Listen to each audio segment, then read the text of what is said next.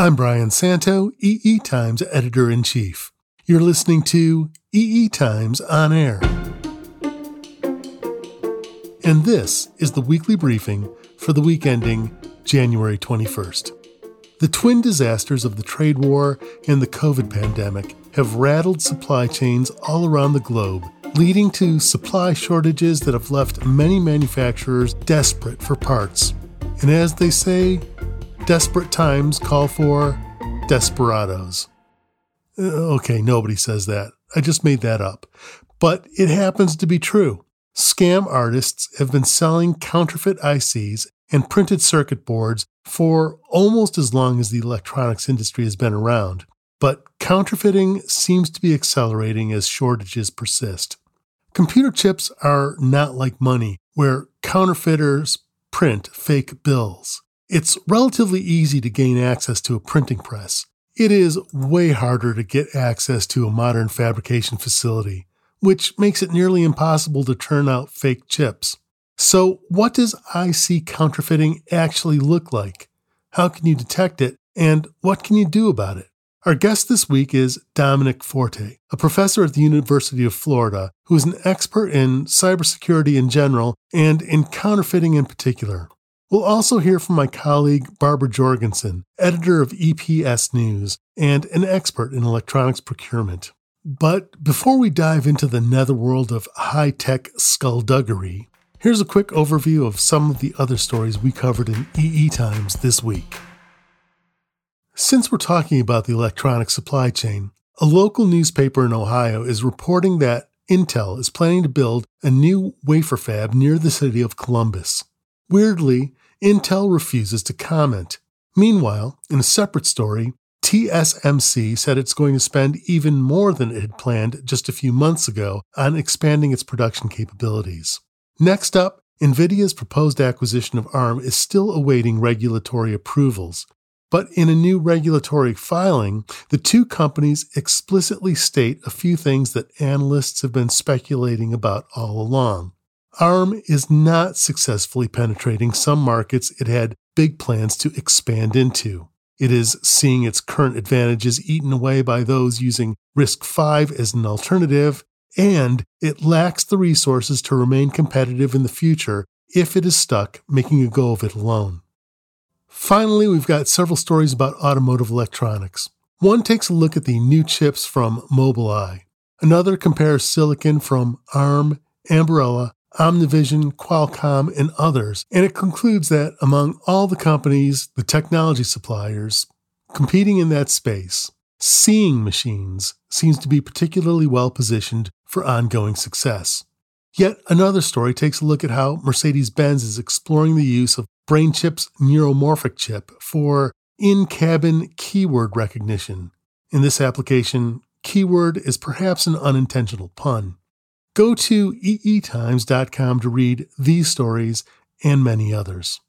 Also, remember you can sign up for EE Times newsletters. Our daily includes breaking news, and we also have several newsletters dedicated to specific coverage areas. Just find the button on the top of our homepage that says subscribe. We hear estimates that IC counterfeiting costs the industry billions of dollars a year, but reporting of the crime is spotty, so nobody really knows exactly how big the total losses might be.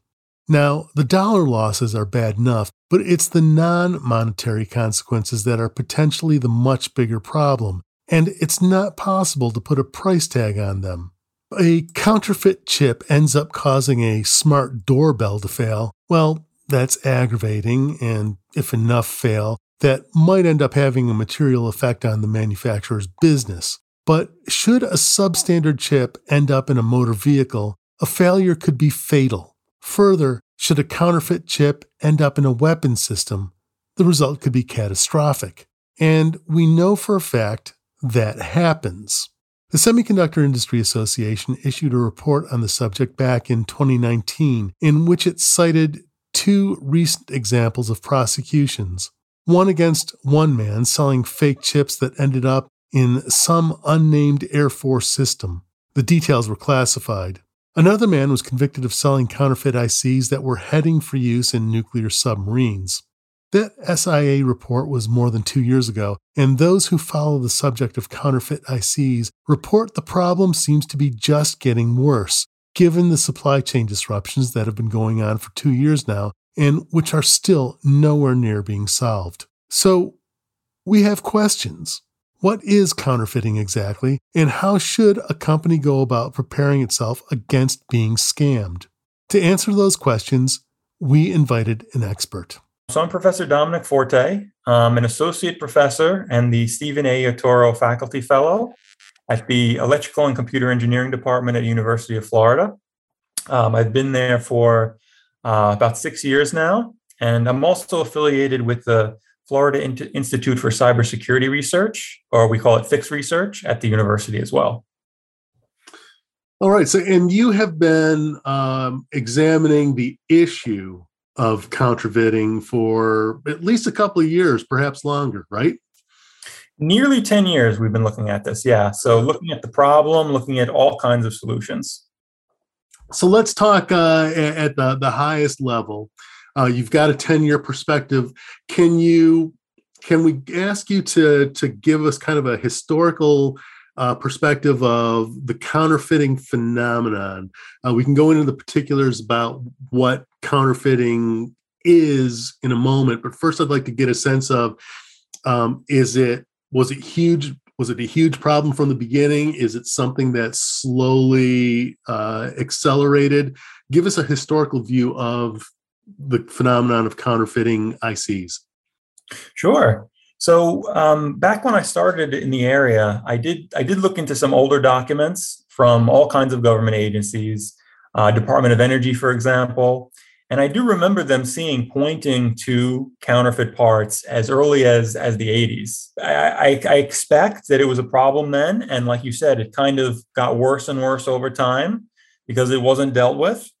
And when I began as a professor around 2013 uh, just before that, in, in 2012, there was a lot of talk in, in the US government. Uh, there was a Senate Armed Services uh, Committee report, which was highlighting uh, all of these counterfeits uh, that have what, what, risks they pose to, to military systems and how many suspected counterfeits had been found uh, to be sold to the, to the, the, the, Department of Defense in you know 20, 2009 and 2010.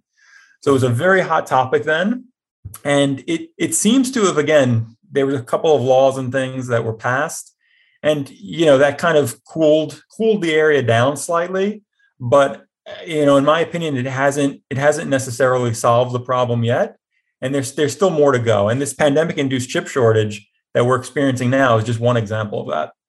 Right. So the pandemic i imagine that the the trade war has also which has also disrupted uh, supply lines has uh, has had an effect as well.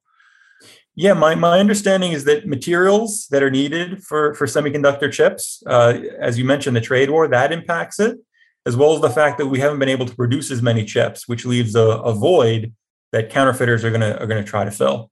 Yeah.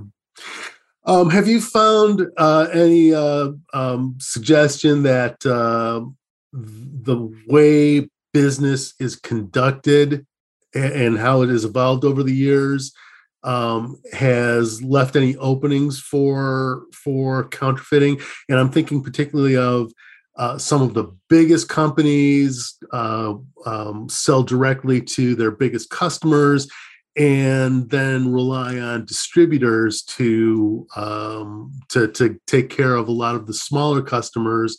Um, and then you layer shortages on top of that, it seems like the industry has created for itself a couple more places where a counterfeiter can weasel into the process. Um, is that uh, is that a reasonable view of what's been going on?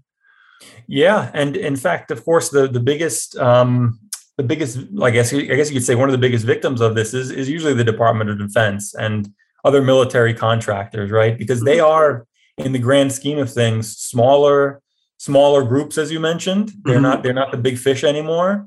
That's again something that's happened gradually over the last 30 or 40 years as we've been consuming a lot more electronics commercially. Mm-hmm. mm-hmm. Um, so they they become the victims in this, and for them in particular, they have um, uh, uh, uh, systems that again we we we know uh, planes, uh, trains, vehicles that last decades, right? And the electronics that's needed to support and maintain them, you have to go to the distributors to get it now, and it it it, it does it does put them at risk and some of those things aren't being made anymore so it's an interesting business trying to uh, sell to the to the DoD a chip from you know in a, a weapon system from 35 years ago. That's what the LSI era. Yeah, yeah. So those aren't even made anymore in many cases, right? Yeah, though that's the obsolescence problem, and there are a couple of very small companies that um, are tasked with either getting designs from the old manufacturer or perhaps reverse engineering the design and remanufacturing those. But I think those are very few and far between. Okay. So, like you said, you really just have to go to the distributors, and sometimes you're putting yourself at risk. Yeah. Um, anything else about the the business that that opens up um, opportunities for counterfeiters that I haven't asked about uh, before we move on to what some of the um, what what some of the instances of counterfeiting are? Well, the other the other one, yes, there's one more, mm-hmm.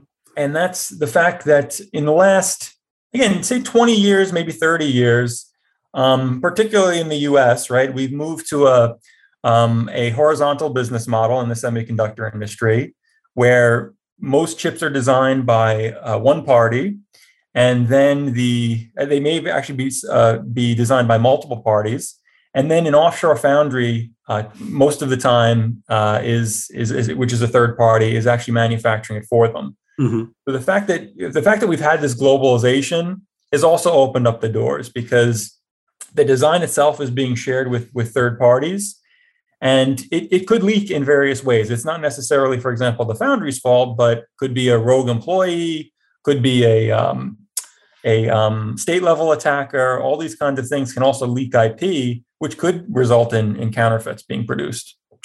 Uh, does that uh, am I to to infer from that that um, there are fabs out there that that deliberately produce counterfeit parts?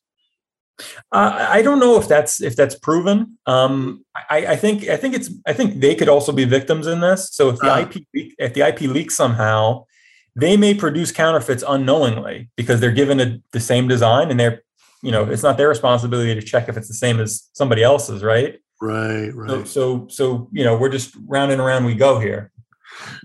Well uh, so that that might be suspected and will uh, and and yet to be proved. Uh, but uh, the phenomenon of the fabless comp- design company um, and and the globalization of manufacturing is interesting um, and I didn't want to go off on. I, I have a I have a, a deep love of of tangents.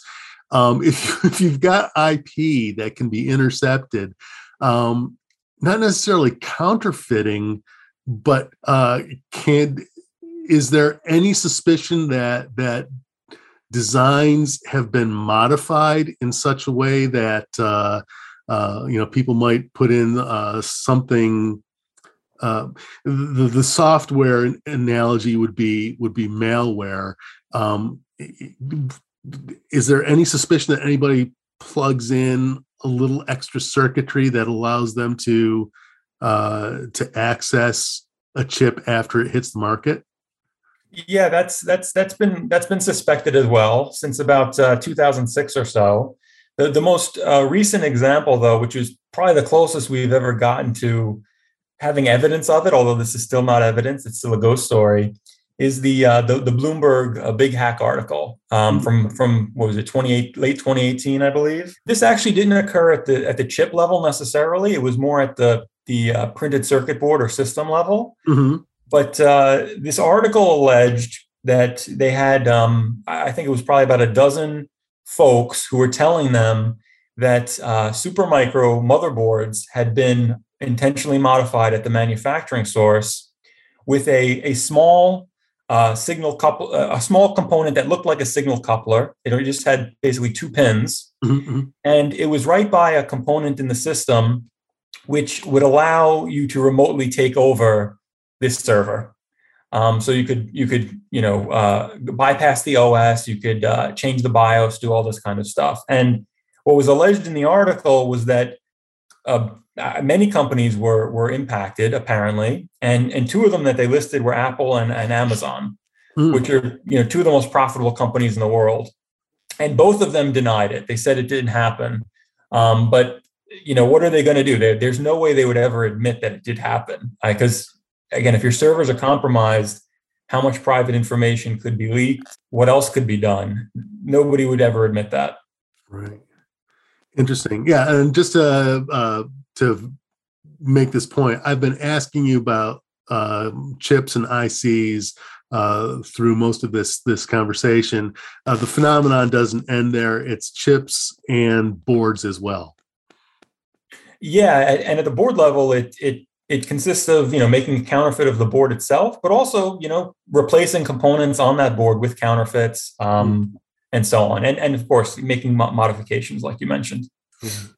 Okay, so that uh, that that does get us naturally into the um, in, into the conversation of what what constitutes counterfeiting.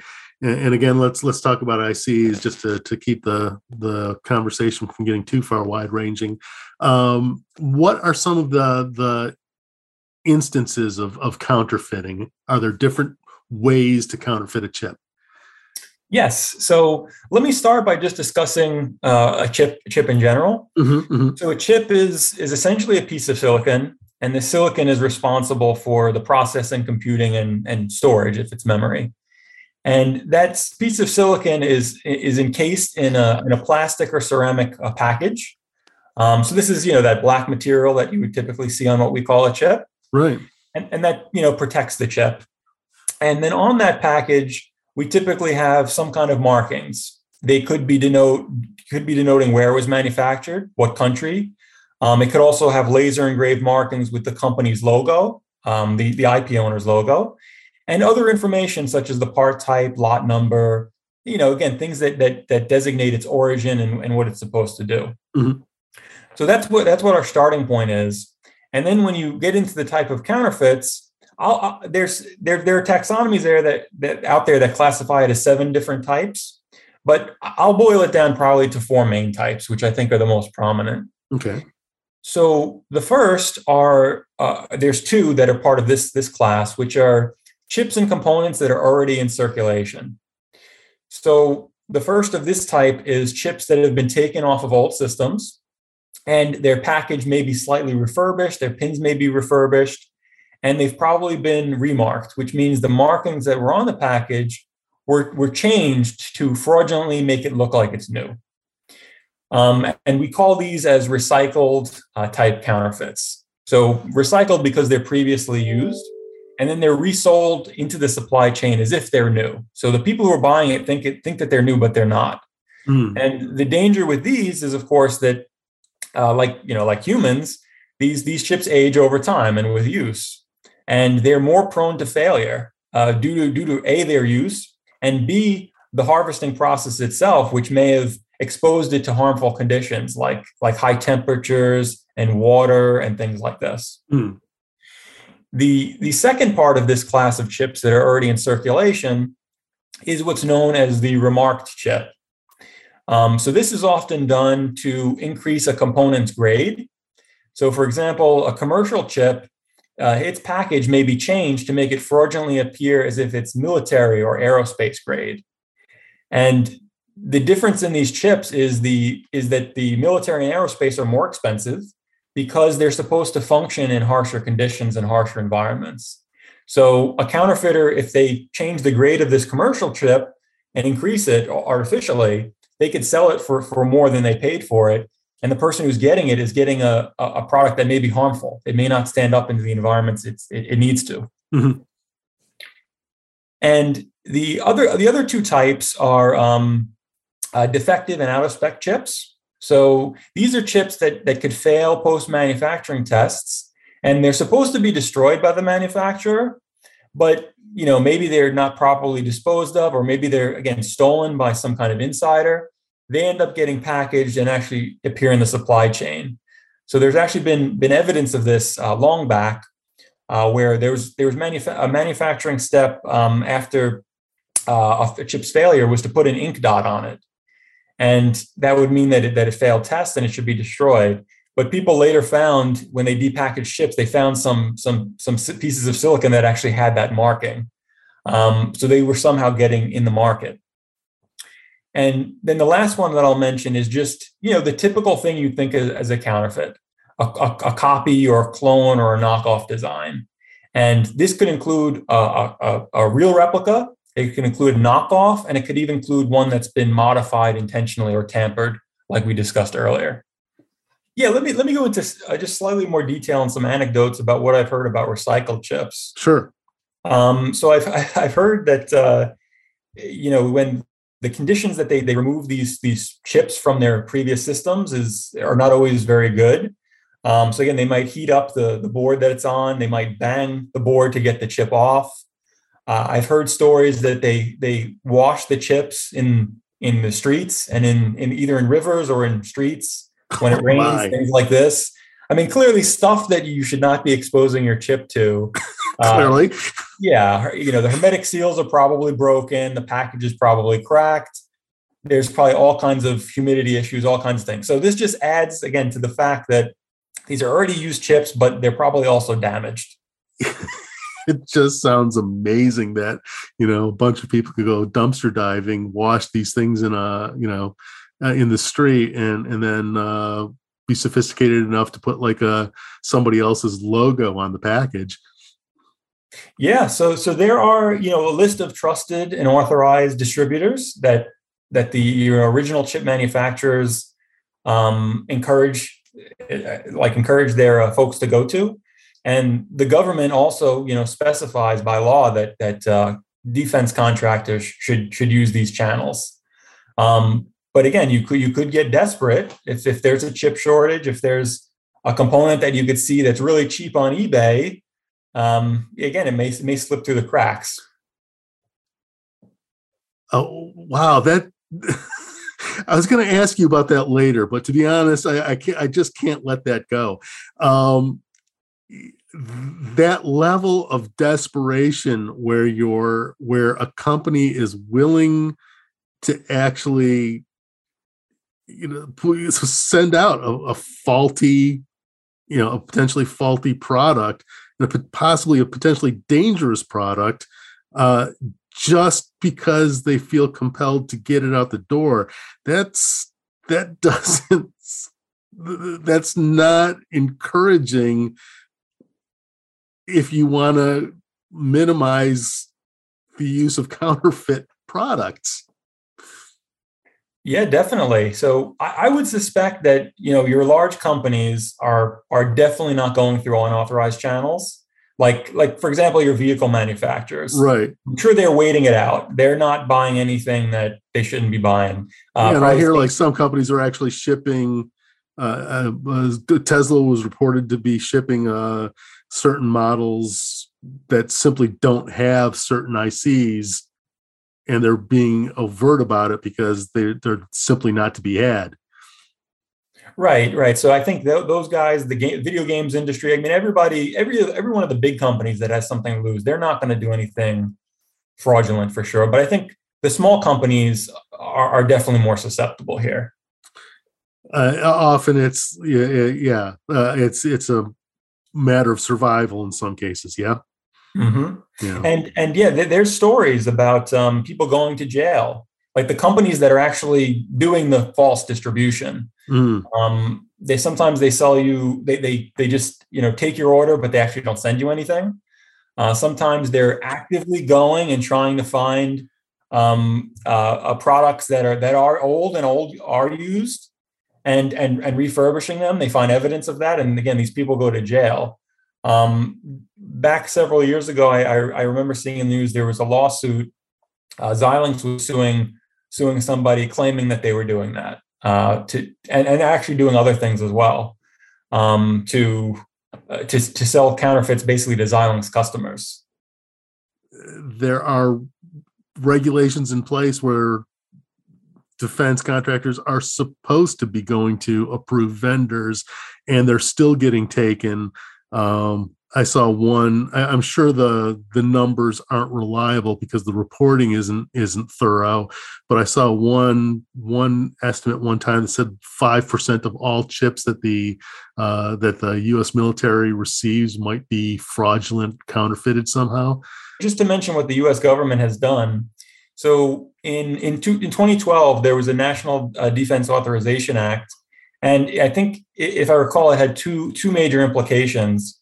So they made it so that the US contractors who were supplying parts to the government or even equipment that was using chips um, to the government, it was it was their responsibility uh, to, uh. to to check into the parts, and they would I think be liable if anything happened. They would have to uh, rework the rework the system and pro- I guess perhaps pay pay um, pay for damages. And so that was one thing. And the second thing is that if a, a, contractor became aware or um, had reason to suspect that a component was counterfeited, they had to report it to um, the government, specifically the uh, Government Industry Data Exchange Program or GIDEP. Um, now, again, by law, they were supposed to do that.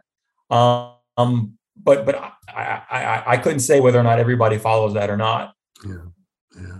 Well, this uh, I guess this is a good point to to talk about, bring up something that you and I discussed in our, our discussion earlier uh, before recording was that uh, reporting is somewhat problematic. And my analogy was 20 years ago when when when network and, and computer hacking uh, began to get um, really profoundly serious, and, and large companies began to get hacked, um, and and people's privacy their you know their their credit cards and whatnot it, it became obvious were were targets.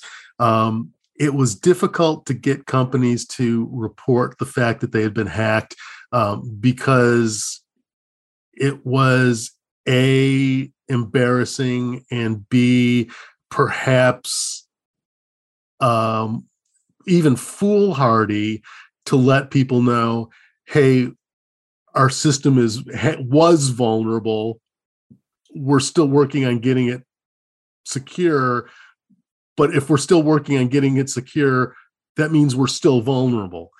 Um, so so reporting has some there there are reasons why a company might not want to report if they've been hacked. And I would imagine there are reasons that a company might not want to report or an organization might not want to report that they've been subject to counterfeit, uh, to, to some counterfeit scam. Yeah, so we go back to the the Bloomberg Big Hack article, and and Supermicro was was a victim there uh, in mm-hmm. two ways. If if at the manufacturing source their systems were modified, they were a victim.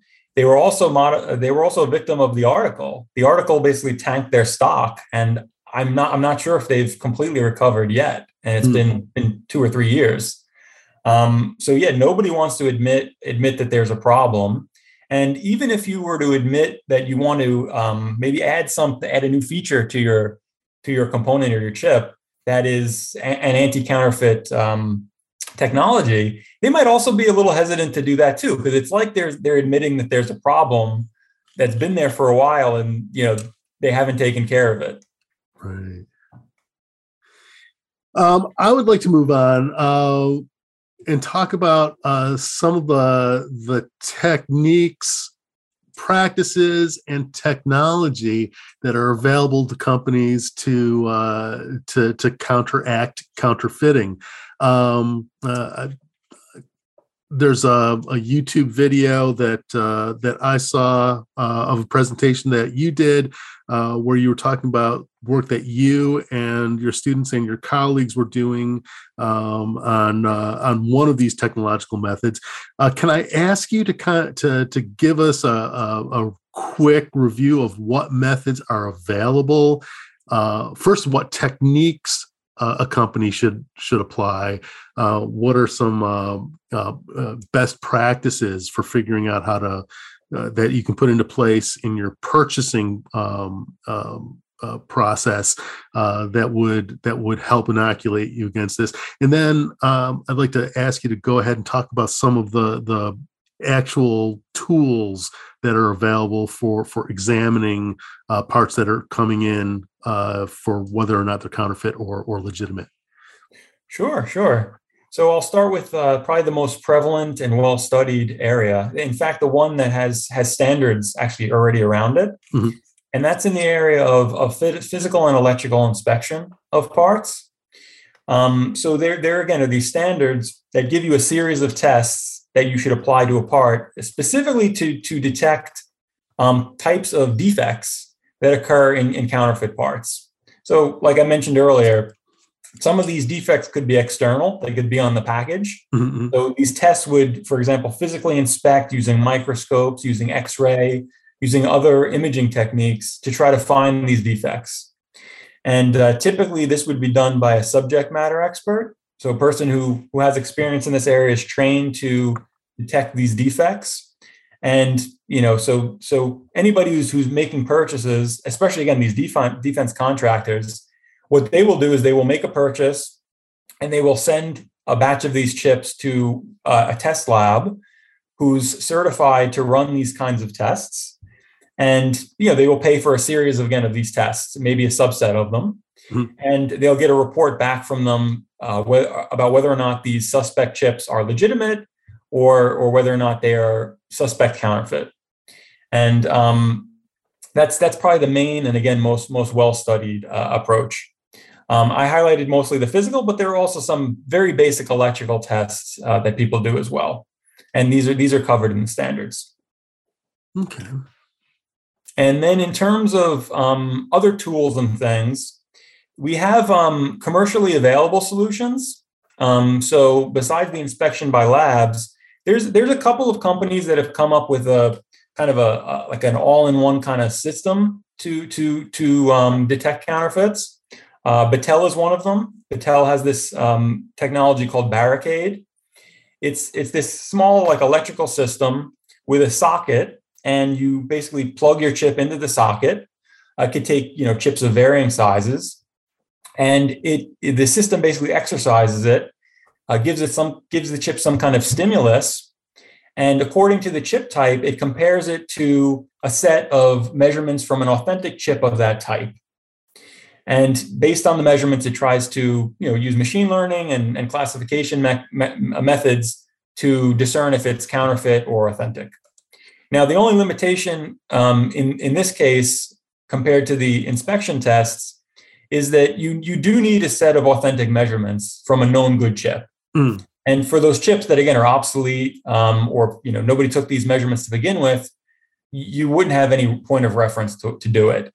The um, the inspection by test labs though is a little different because these the defects that they detect are very generic. They're very well known uh, things like scratches, burned markings, resurfacing. Mm-hmm. Uh, those, those are, are, very generic things. So those are easy to find. And then the, the other things that, that have mostly been developed um, out, of re, out of research, out of academia, but haven't been adopted yet are, are, um, are twofold. So there have been targeted tests that have been developed that are a little bit less generic and in, in some cases they don't require a set of authentic measurements to to to uh, to to work. So that's that's one one area that myself and others have have worked extensively on. Mm-hmm. Um, so, uh, as an example, uh, for the recycled chips, uh, in order to detect those types of counterfeits, what you have to do is is kind of get a measure of of how much the chip has been used or how much it's been aged. So there, there are tests that you could run that they, they typically do during a lot of manufacturing anyway, called burn-in tests, mm-hmm, mm-hmm. where they perform accelerated aging on the part to see how it will um, how it will withstand uh, the you know aging, how long it will last in say uh, two or three years. Right. Um, you could run a test like that, and you can compare the before and after. So if the chip doesn't change a whole lot, it means it's actually probably previously used because the aging process itself tends to kind of slow down and saturate over time. Right. So that could be an indicator that you're working with a counterfeit. And again, it doesn't, it doesn't necessarily require a, a reference. You're actually using the chip itself as a reference.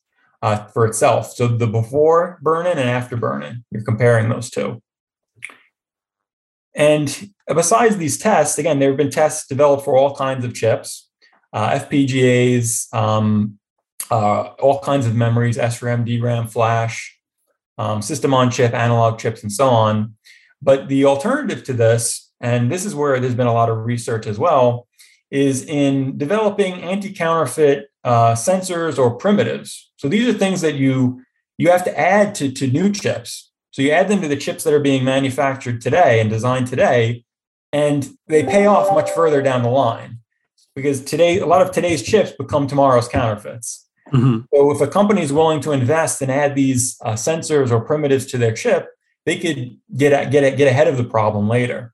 Uh, what what kind of premium would adding this type of sensor or or circuitry to uh, to a chip um, represent?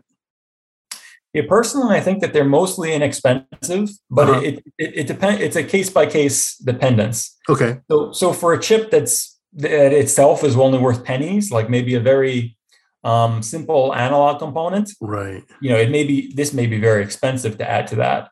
But if we're if we're talking about a processor or an FPGA, I think this is you know less uh, less than a fraction of a penny to probably add some of these sensors, mm-hmm, mm-hmm. um, and that's in terms of silicon area and things like that. Right. But but the silicon area is probably only one part of the component one one part of the cost. The the other part of the of the cost is really in in um, taking measurements of it periodically. So when it's after it's manufactured, taking a measurement from the sensor, and then, you know, as it's moving through the supply chain, this chip taking measurements. You may also want to take measurements for a, a system that's in the field as well. Um, so there's additional time and cost and resources to collect that data, store it, and maybe provide a service where you can analyze that data and mm-hmm. and you know give a response about whether or not this is um, anomalous or not. Yeah. Interesting. So uh, the the tests and techniques that exist today um, there's going to be at least some cost and some time penalty associated with them um,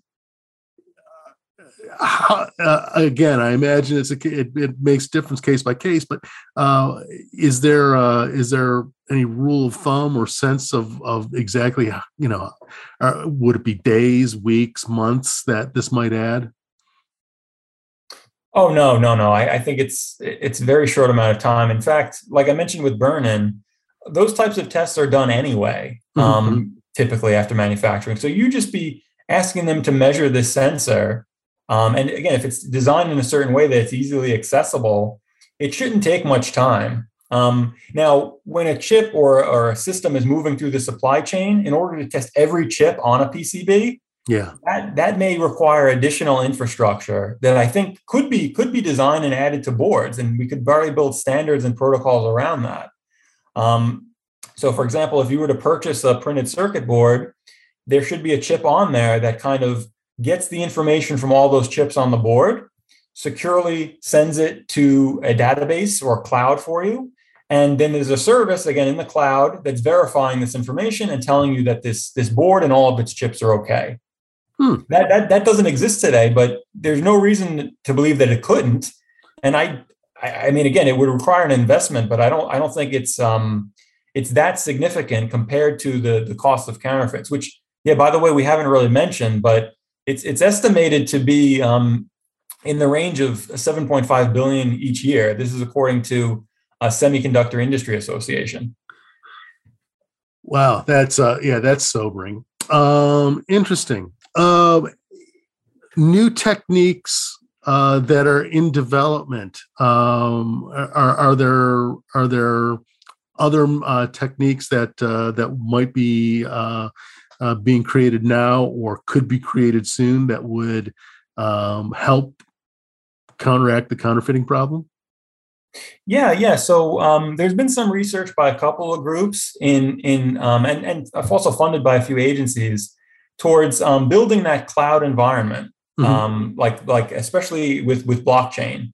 So blockchain will give you this capability where you can uh, where you know it could be decentralized, so all types of companies can can contribute contribute to it, and it's a you know a record that is untamperable that that that it that it creates. Right. So so that's a technology that that people are, are investing in.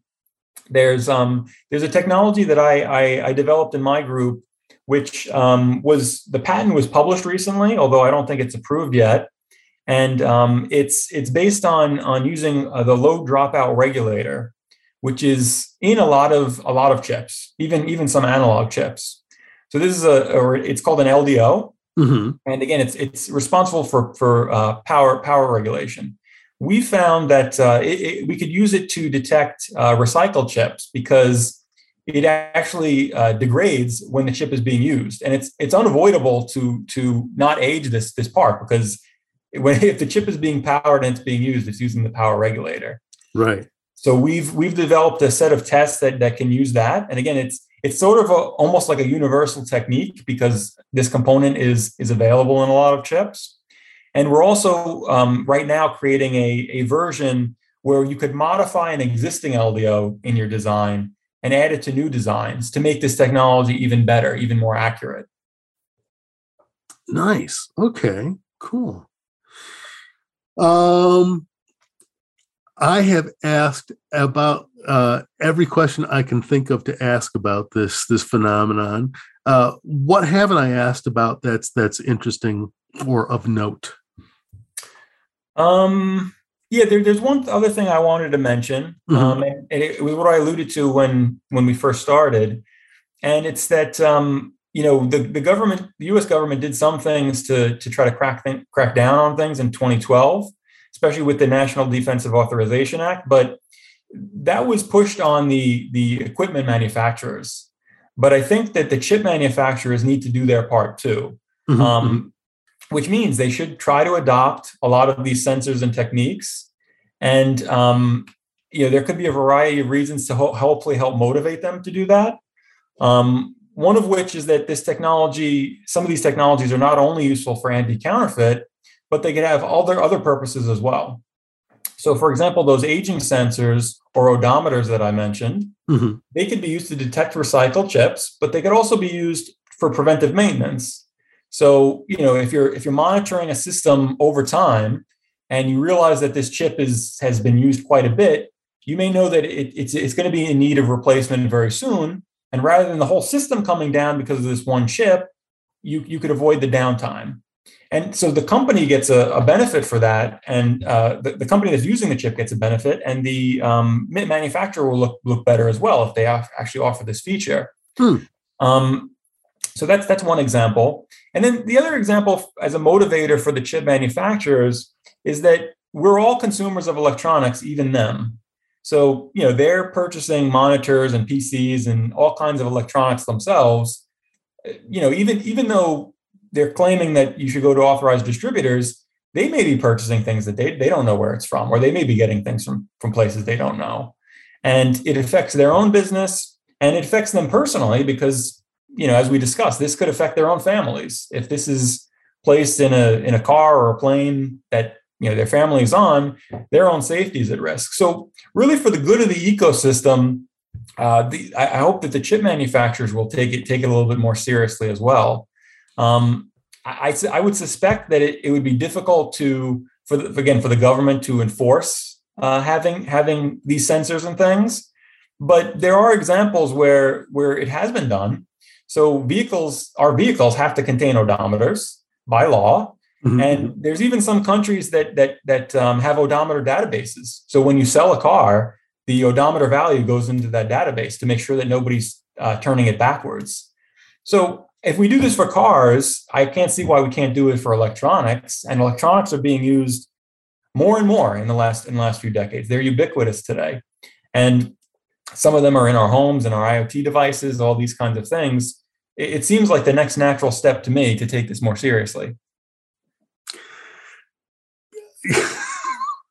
yeah, I'm I'm sorry for laughing, but uh, it's it's so hard not to get cynic to to laugh for crying that you you know after losing five billion it you know dollars per year and, and probably being aware of horror stories after 20 30 40 years of counterfeiting um it's probably 40 years too late, but it would be nice to start, wouldn't it? Yeah, yeah. I mean, they, you know, people always talk about how policy, it takes time for policy to catch up to the technology. Um, and I think that's understandable. But in this case, again, the problem's been around for maybe 30 or 40 years. It's, it's really time for the policy to catch up. yeah. Domenic Forte, thank you so much for being on the show. Yeah, thanks again for inviting me. It's this is a, a topic near and dear to me. That was Domenic Forte from the University of Florida. Our next guest is Barbara Jorgensen from our sister publication, EPS News. Barb is one of the most knowledgeable reporters in the industry when it comes to matters of electronics distribution and procurement. And in fact, I prepped for my discussion with Domenic Forte by reading some of her coverage. I asked Barb to describe how the market tries to minimize the problem. Part of my question was about blockchain techniques and the extent to which they're being used in addressing the issue. There are a number of ways that you can lower the risk of procuring bad chips in the first place. Mm-hmm. Um, and the authorized distribution channel has been fighting this for as long as there have been counterfeit parts. Mm. They differentiate themselves from the open market or something that's called the gray market, where chips that are not used um, can be resold, sometimes pennies on the dollar, but if they're in high demand, they can be you know sold at a premium.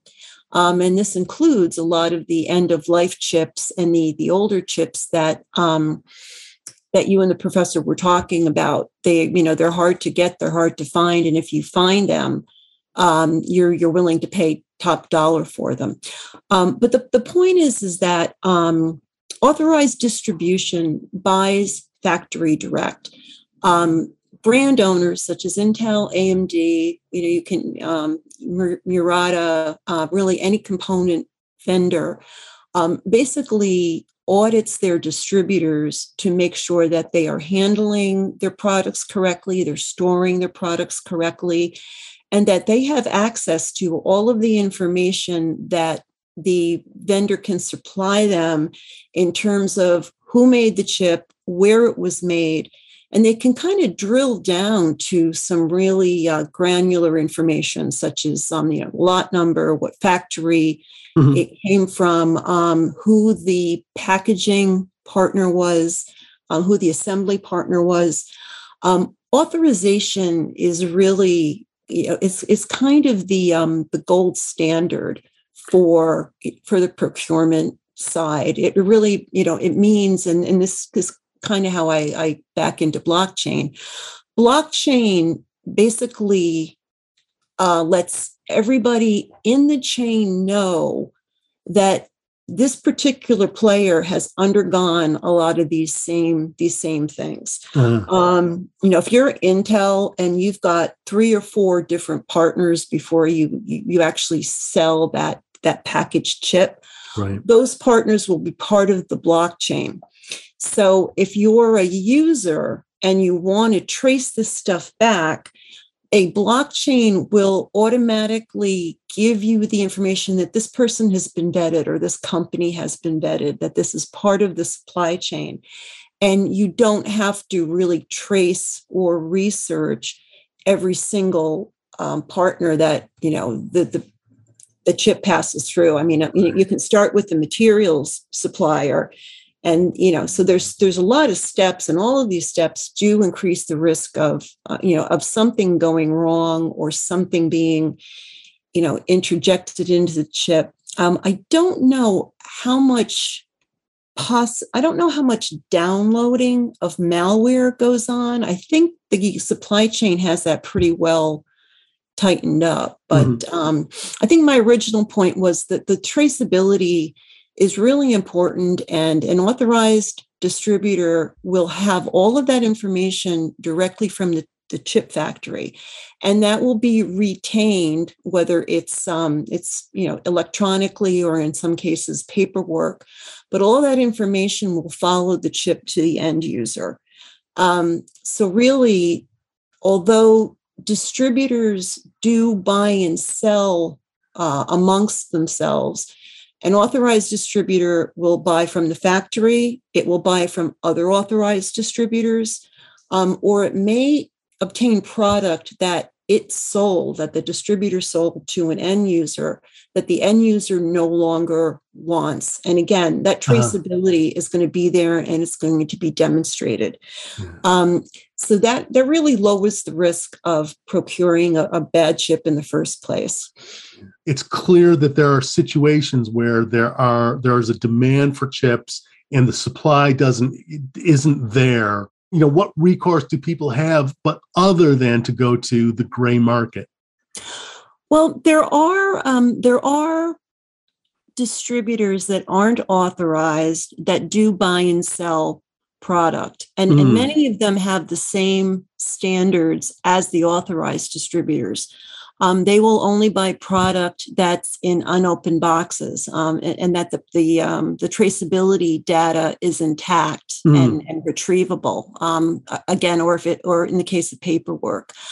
Um, many of them will actually perform lot tests on on chips. You know if you if you invest in a, i don't know how you know a thousand chips um, you know and you're and those are they're in short supply. First of all you're going to charge a lot more than you usually do for them.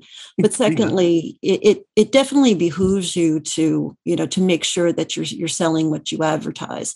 Mm. um, the the other kind of player is is kind of the the, the, the wild wild west of the chip market. Um, these are these are basically opportunists. And yes they will uh, they will take damaged product. They will reclaim product from scrapped, you know, printed circuit boards. They will remark products that, you know, that are in circulation, but they don't perform to the standards that um, of the, you know, of the chip that you're looking for. So mm. and and they will advertise um, we have these things they will often um, basically they, they won't give you a lot of information and they won't give you the um, you know what you're what you're looking for it's basically just a straight out purchase and if you're not as involved in the supply chain as as i am um, or mm-hmm. really you know a, a lot of industries are mm-hmm. um, you might be you might be tempted to buy from them um, without really knowing that the, the, traceability and how important that is. Um, you know, and that again, that's another way to, um, you know, to make sure that you're getting what you, you know, what what they're um, what they're selling. So going to the gray market is is tempting. There are um, there are players with with very high standards, and you know basically it built a reputation on that. Yeah. Uh, but there are there are the opportunists that will that will set up a shop, a storefront, um, and then disappear once they've been paid, um, or they will send you you know substandard product. Um, one of the one of the um, anecdotes I remember from from a long time covering this is um, one such counterfeiter spelled Malaysia wrong on the box. that's how that's how they identified counterfeit chips. I mean, it, it's it can be really just you know stupid stupid chip tricks as I call them, but right. it can be that basic. Um, you know, can, it can be, be that obvious, but um, you kind of need to know. It, you, you, you need to know to ask you know for the for the traceability for the information. Um, and you know and i'm not sure that that's top of mind with everybody who's looking for a chip who has a production line you know at a standstill and you know sees the availability of the chip um, and it's just very very tempting.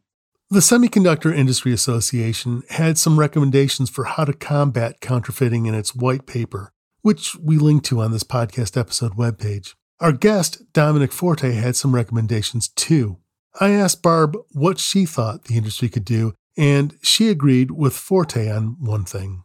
Chip makers and, frankly, all component manufacturers can do more. Mm. Um, you know, clearly they are they're focused on their own product. So you, the brand the brand owners such as Intel, AMD, um, you know, the the passive and uh, connector guys, they they will be able to identify their product one way or another.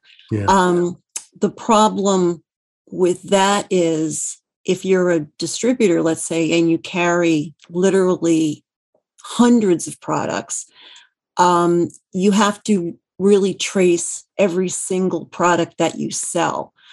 Um, the hope and desire would be some sort of standard by which the electronics industry can um, you know can kind of normalize the the uh, sort of the, the identification and, and checking system mm. um, you know because you have to remember with a lot of these it's not just the um, you know identification that you get you need something to to to read it. So it might be software um, it might be equipment. Um, you know and imagine doing that hundreds and hundreds and hundreds of times. Uh, so it, it does add up. Um, so you know understandably the brand owners are are most concerned with tracing you know their own chips um, for, for, a lot of reasons including liability. Yeah. um, there is less effort put toward you know just some kind of standard process by which you you know you have your quality assurance uh, and you know and blockchain may be you know maybe one way to achieve that. Right. Um, you know so you kind of get your, your, your stamp of approval um, you know prior to purchasing the product. But for now you know that that's really you know you really have to trust who you buy you know buy from especially if you're buying from a distributor the counterfeiting problem has been dragging on for decades domenic forte quoted an sia estimate that the counterfeiting problem is costing the industry $7.5 billion a year. The semiconductor industry now seems to be far more focused on supply side issues, however, adding capacity and figuring out where to add that capacity. And that's understandable. But again, fraud and waste isn't the point. We keep risking the possibility that some counterfeit chips will end up causing accidents or even fatalities. Wouldn't it be better to address the problem now before tragedy occurs? We would like to thank our guests today Domenic Forte from the University of Florida and Barbara Jorgensen, editor of EPS News. That wraps up this episode of the Weekly Briefing. Thank you for listening. The Weekly Briefing is available through the major podcast platforms, but if you get to us at our website, you'll find a transcript along with direct links to the other stories we mentioned and other resources. The weekly briefing is produced by EE Times. It was engineered by Taylor Marvin and Greg McCrae at Coupe Studios. The segment producer was Katie Huss. I'm Brian Santo. See you next week.